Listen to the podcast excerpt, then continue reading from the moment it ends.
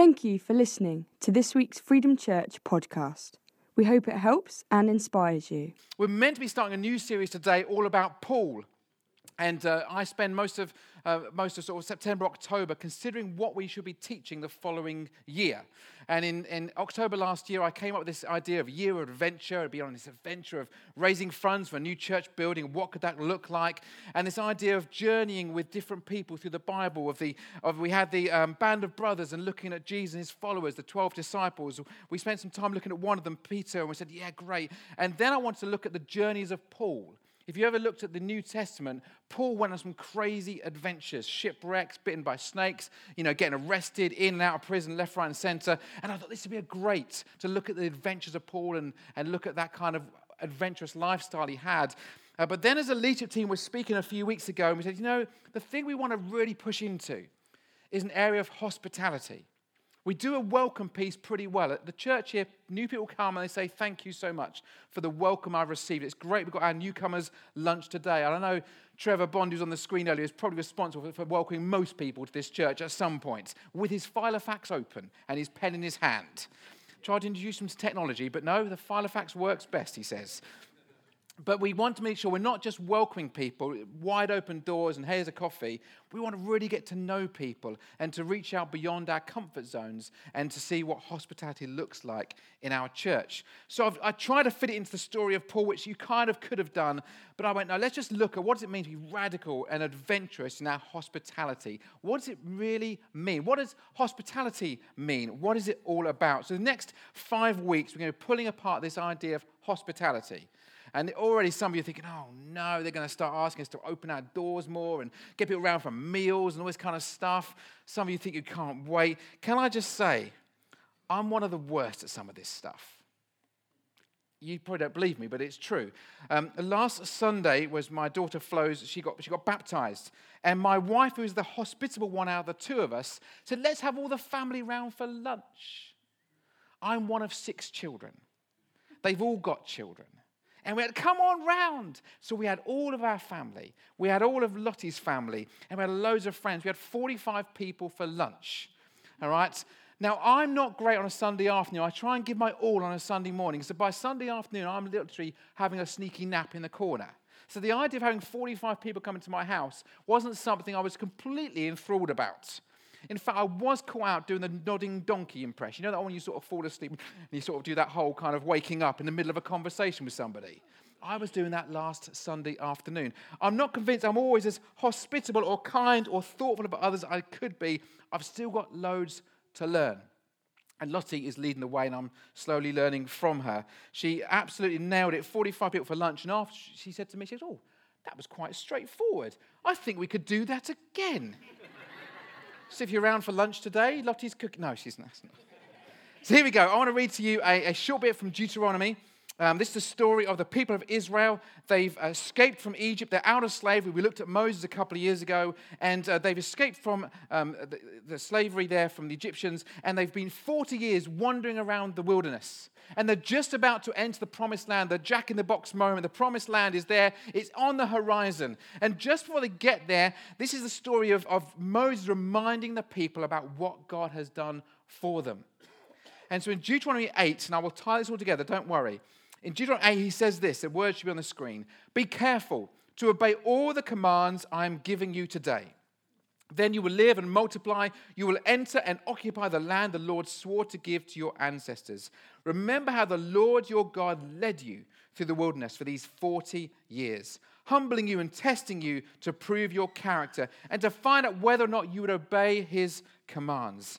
Yes, he's humbled you by letting you go hungry and then feeding you with manna, a food previously unknown to you and your ancestors. He did it to teach you that people do not live by bread alone. Rather, we live by every word that comes from the mouth of the Lord.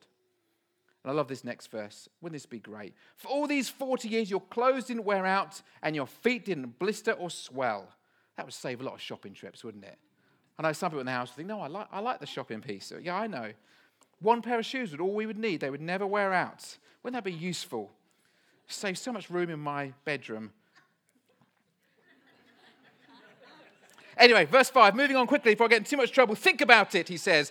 Just as a parent disciplines a child, the Lord your God disciplines you for your own good. And then Moses carries on So obey the commands of the Lord your God by walking in his ways and fearing him. For the Lord your God is bringing you into a good land of flowing streams and pools of water with fountains and springs that gush out in the valleys and hills. It's a land of wheat and barley, grapevines, fig trees, and pomegranates, of olive oil and honey. It is a land where food is plentiful and nothing is lacking. It is a land where iron is as common as stone and copper is abundant in the hills. And this is the important verse. When you have eaten your fill, be sure to praise the Lord your God for the good land he has given you. Let's pray. Lord, we thank you that you are an incredible God, a generous, kind, extravagant God. And we pray as we look at this idea of being hospitable and reflecting your heart, help us to live as thankful people, we pray. Amen. I don't know if you can just think of a moment when you felt really blessed, like really, like full. I'm not just talking about after a big meal, but maybe you've had like a special experience, like a birthday or a, an event where people were just being really extra kind to you. And maybe you were given gifts, or it was a wedding day, or some kind of experience where you just had that moment where you just felt like, wow, I am so privileged and blessed. I am so content. That moment. Feel that moment, you feel overwhelmed with kindness that you just want to thank people. You just want to say thank you for the way people have treated you. You remember that sort of moment, that feeling that we've been given so much. And that, for me, is the root of hospitality this place of being thankful, living as thankful people. It's amazing how quickly we forget all the good things that we've, we've received in our lives. How quickly we forget and we move on to the next thing that we want in our list of acquisitions rather than being grateful for what we do have. I want to start this adventure on hospitality series looking at the generosity of God. How generous and kind and extravagant He is, and therefore how thankful we need to be. Because hospitable starts with being thankful. Google tells me this hospitality means the friendly and generous reception and entertainment entertainment of guests. I know that's part of the deal the reception and entertainment of guests, visitors, or strangers. That's what the, what the uh, Google tells us. Um, a few different words there friendliness, welcome, warm reception, helpfulness, uh, kind heartedness, um, bountifulness. There's loads of different words there. The Bible uses hospitality in a few different places, and uh, you'll be pleased to hear I've got a little bit of Greek here for you. And the word for hospitality in the Bible is philoxenia. And that's made up of two words. You might recognize some of those words. Philo is a word for love, it's a friendly love, it's love of a friend. Xenia, you might recognize the word from xenophobia, is that, you know, the strangers. Xenia is a stranger. Hospitality simply means loving a stranger. Loving a stranger. That is all hospitality is. This idea that we love those that we don't know. Showing love to somebody that is part of your family isn't hospitality, that's what's expected of you. Showing love to someone you do not know and have never met before is true hospitality. See, Christian hospitality is a reflection of God Himself. We are kind and loving to people we don't know, not because we're nice people necessarily, but because we serve and we are the sons and daughters of an amazing God who is so generous himself. His extravagance. You know, you look at creation, you look at the hundreds and thousands of different species of animals, birds, of little creepy crawlies, the, the colors that God used when he made creation. It is phenomenal. It blows my mind when I spend time to stop and look and see what God has done. Or you watch an episode of Planet Earth, you think, wow, God, you are incredible. You are extravagant. You are generous. God, in His love, He so loved the world, He gave His only Son, Jesus. You know what? I'm going to bless this planet, and I will send my only Son because I want to show them how much I love them. His love and His generosity and His kindness and His creativity, extravagant. Our God is amazing. And it's our responsibility to better reflect who He is as His sons and daughters. You know, we start today look at this story of Moses. Moses traipsing with people through the promise, uh, to the promised land, go through the desert. For 40 years, they went round in circles. But God provided all their needs. God provided all their requirements. He provided them with shoes that never wore out, clothes that never wore out, food from heaven, manna every day, and quails to eat. God provided. It might not sound like the best meal, but it's better that than being hungry. God provided them. But how often the people of Israel started moaning to Moses? Oh, you know, when we were back in Egypt, we got this, we got that. Yeah, you were slaves. You were not in charge of your own well being. You were doing what you were told to. You were making bricks all day for people that would rather kill you if they had the chance. And you want to go back there? It's amazing how quickly we forget what we've been given. And we look back sometimes with rose tinted spectacles, go, oh, I remember the good old days. Today is a great day. God is generous and kind, and we mustn't be like those Israelites that Moses was correcting here. Say, come on, we're about to go a promised land. Up your game. Think about how good God is and show your thanks to Him. That verse there at the end, verse 10 in Deuteronomy when you've eaten your fill, be sure to praise the Lord your God for the good land He has given you. We must be people of praise. And we've got to get better at this. We've got so much given to us. Why do we not sometimes kind of we be comfortable and, and grateful for what we've got? Why are we always asking for more? Why can we not just be thankful? God, you're so good. We are so thankful. Why can't we just be content? Adventures in hospitality starts with being thankful. Psalm 107 reminds us if you've received a blessing from God, we need to be people that say so. And I think sometimes Christians are sometimes the most quiet and timid people. We've met the Savior, of the world. Don't tell anyone. I'm saved forever. I have eternal life in him. He said his son Jesus, and I'm going to have life in all its fullness. But shh. We should be telling the world about what God has done for us. May the redeemed of the Lord say so. And I don't think we're very good at saying so. I think we have incredible stories and miracles and things that happen in our lives. And we say, oh, we'll tell the Connect group on Wednesday. Say so. We've got the ability now to say things like we never did before. We can tweet, we can, we can Facebook, we can put Instagram, we can tell the world, we can say so with much more volume than we ever could before. Our words can go round the world in seconds. And yet we're so like, well, God, yeah, yeah, yeah, you're good.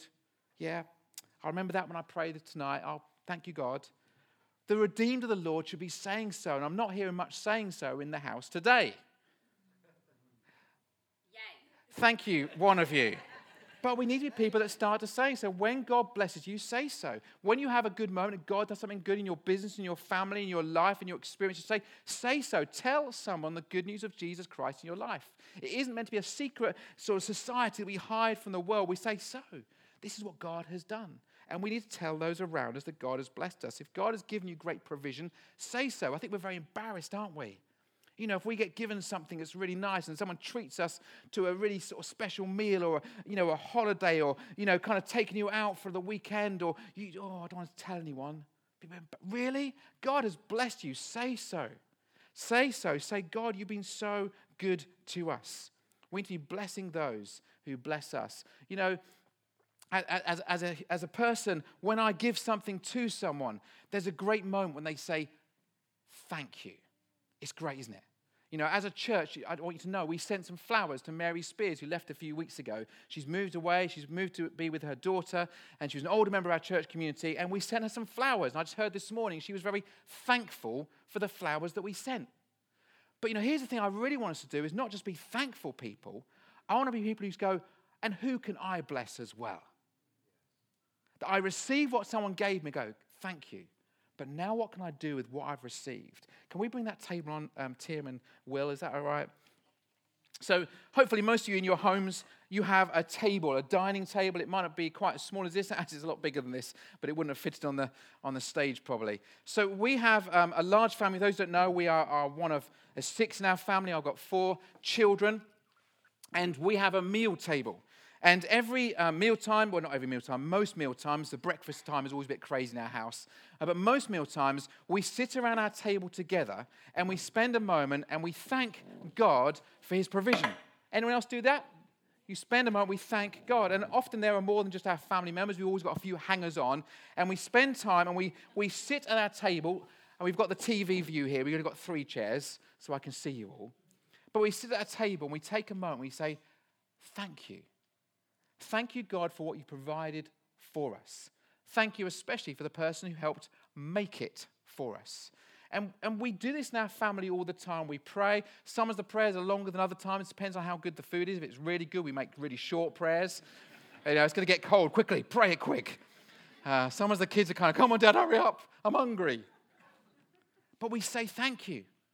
And we never allow our children to leave the table until they have said thank you to the person who provided the food and made it. It's become what we do. See, thankfulness is where hospitality starts.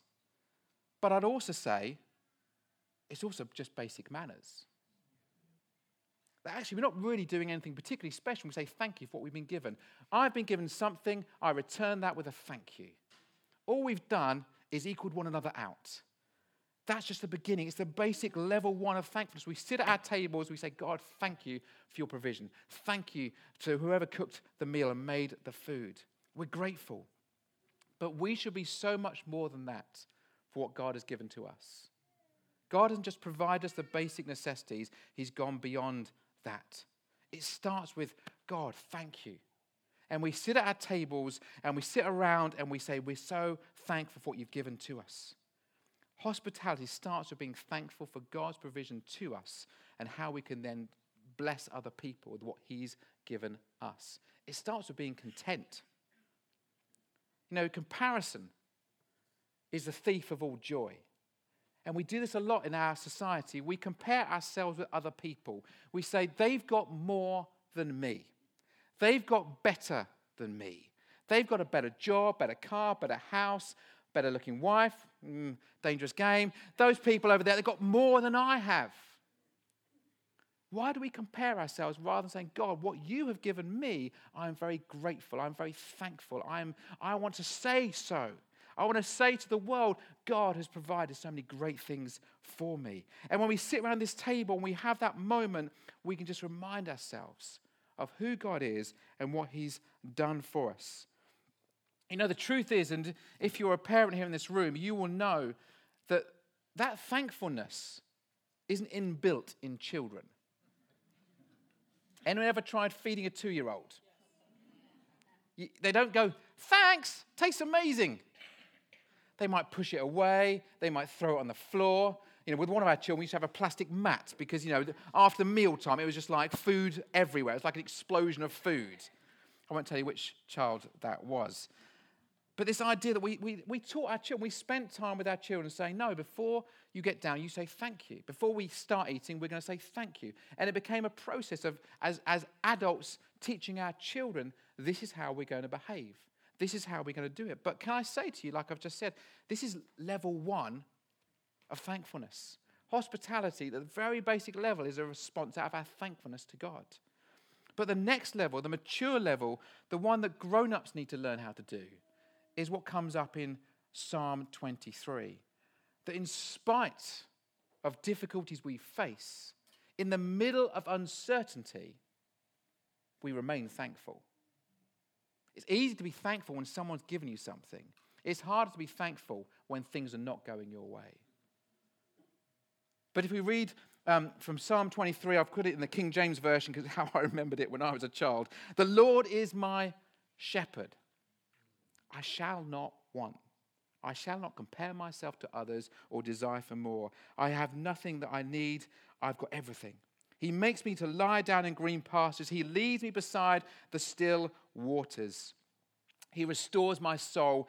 He leads me in the paths of righteousness for his name's sake. And yet, though I walk through the valley of the shadow of death, I will fear no evil, for you are with me. Your rod and your staff, they comfort me. You prepare a table before me in the presence of my enemies. You anoint my head with oil, my cup runs over. There's more than enough when the cup runs over. You've overfilled at that point. Surely, says David, the writer of this psalm, surely goodness and mercy shall follow me all the days of my life, and I will dwell in the house of the Lord forever. It's a great psalm, isn't it? It's a very well known psalm. It's a psalm that's often read at people's funerals, often because that, you know, walking through the valley of the shadow of death. But, you know, we believe in a God that is with us, that provides all of our needs, that gives us more than we need, so we never want.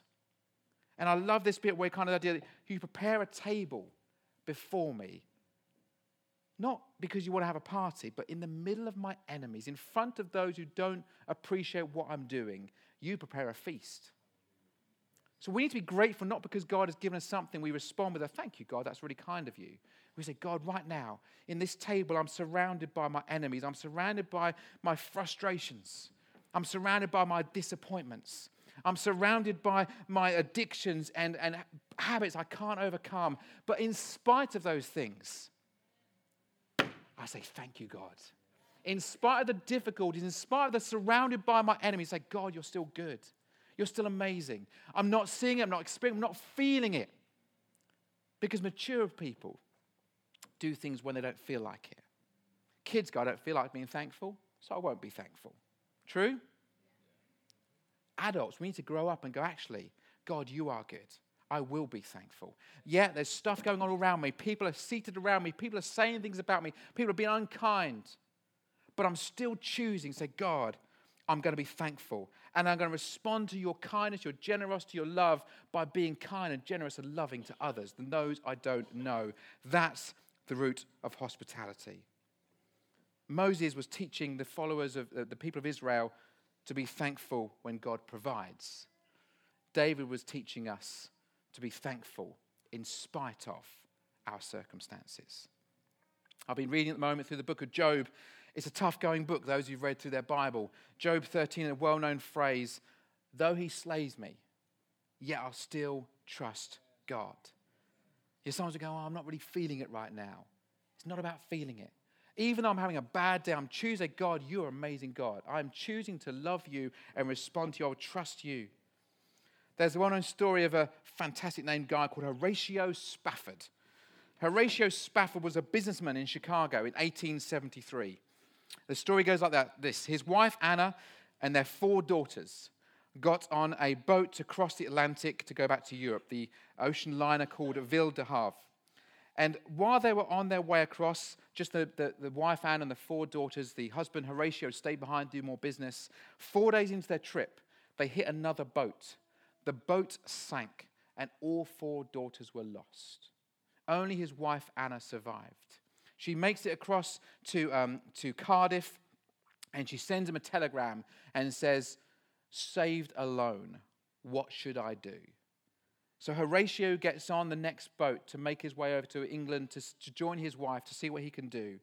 And the story goes like this that after four days of his trip across the Atlantic, the ship's captain points out the place where his daughters were lost.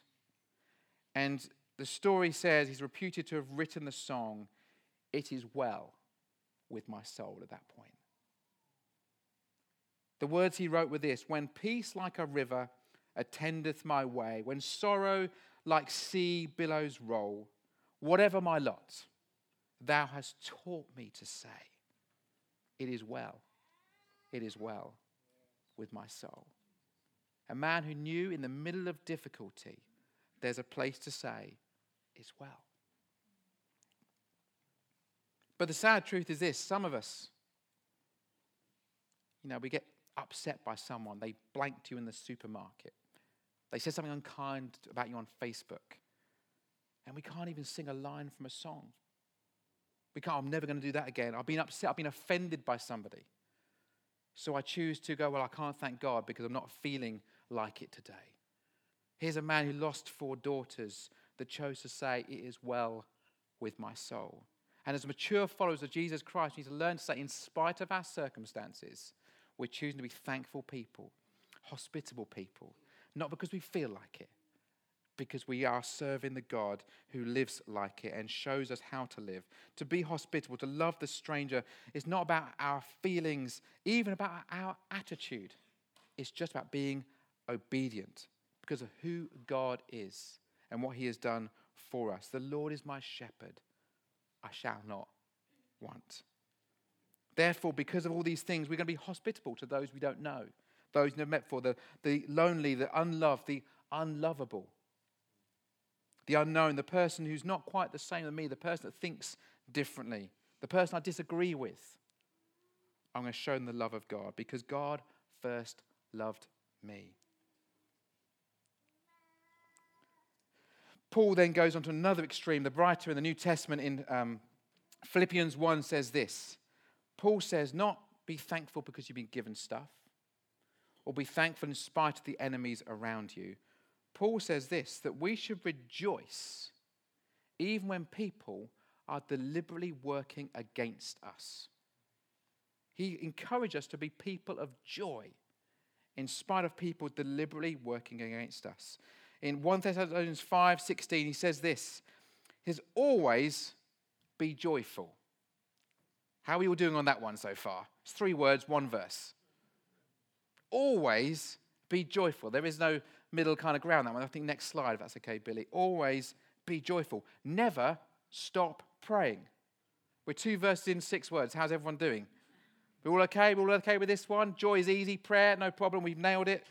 Be thankful in all circumstances. Be thankful in all circumstances, for this is God's will for you who belong to Christ Jesus. Be thankful in all circumstances. Joyful, prayerful, thankful. I know this will be a shock to you. I've sometimes struggled with those. I had a moment earlier this year, you will know this, are part of the church here. We had this incredible, amazingly frustrating start to the year. We ended up going through three different office spaces. We started at the URC at the top of this Rapunzel's Tower with concrete spiral staircases. We escaped this incredibly beautiful, lovely, fantastic 3,000 square feet office space in the town centre with lift and everything. It was wonderful. And then within a month, we get a phone call saying, You need to get out. You've got 28 days. I wasn't feeling very joyful. I wasn't feeling very prayerful. I wasn't feeling very thankful. But you know, I had to tell myself those words to be thankful in all circumstances. I was absolutely resolute going, I'm not seeing it, I'm not feeling it, but I am believing a God who will provide. I believe in a God that, regardless of what I can see, is doing stuff beyond what I'm able to see. That He is at work behind my back. And so I choose to be thankful in all circumstances. It doesn't say, one of those misquoted verses of the Bible, it doesn't say be thankful for all circumstances. Listen, sometimes life is pretty bad, isn't it? Life is messed up, and we have gone through some tough stuff in our family. I'm sure you have as well. And there are some things we go through that we are not thankful for those experiences. But even in the middle of it, Paul encourages us to be thankful, to be joyful, to be prayerful. Because that's where hospitality starts when we express God's love for us through the way that we behave each day. Let's get the worship band up, shall we, to lead us in a time of worship. Is going to bring our time to the end. We mustn't be people who just give thanks when we feel like it. We believe in a generous, kind, extravagant, loving God. Let's make sure we live as people who reflect the heart of God. Let's stand, we, if you're able to. As we start this series on adventures in hospitality, I want to challenge you this week. Can you be someone who lives a thankful, joyful, prayerful life this week? in spite of the enemies that sit around you, in spite of the circumstances you might be dealing with right now. You go, I, am going to set my face like flint, the psalmist says.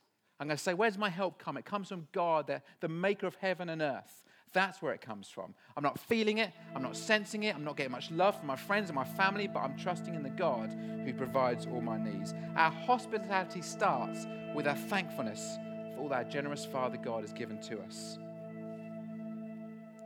I want to encourage this week to look for opportunity to be hospitable to someone you don't know very well. It doesn't have to be anything big, it could just be making a, a colleague at work a cup of tea or coffee. It could be a smile to a stranger who's looking a little bit stressed. Just look for opportunities to be hospitable to others. Go, what can I do to make a difference to someone else's life? How could I see transformation? Let's be adventurous. Let's do something that scares us a little bit. Is that all right? It scares us a little bit, not too much. Don't want to do dangerous, health and safety, but go and do something that kind of, ah, oh, I'm uncomfortable. I don't know you, but I'm not always very comfortable going up to strangers and saying, hello, how are you doing? Can we this week try and do something we've never done before? Be adventurous in our hospitality, reflect the heart, the love, the passion of God who we serve, and see what difference He can make. Who's up for that? Yeah? Come and tell stories next week. We'd love to hear what God's been doing in your life. And let's go for these adventures and hospitality the next few weeks. Thank you, Jim. For more information about Freedom Church, please go to www.freedomchurch.uk. Thank you for listening.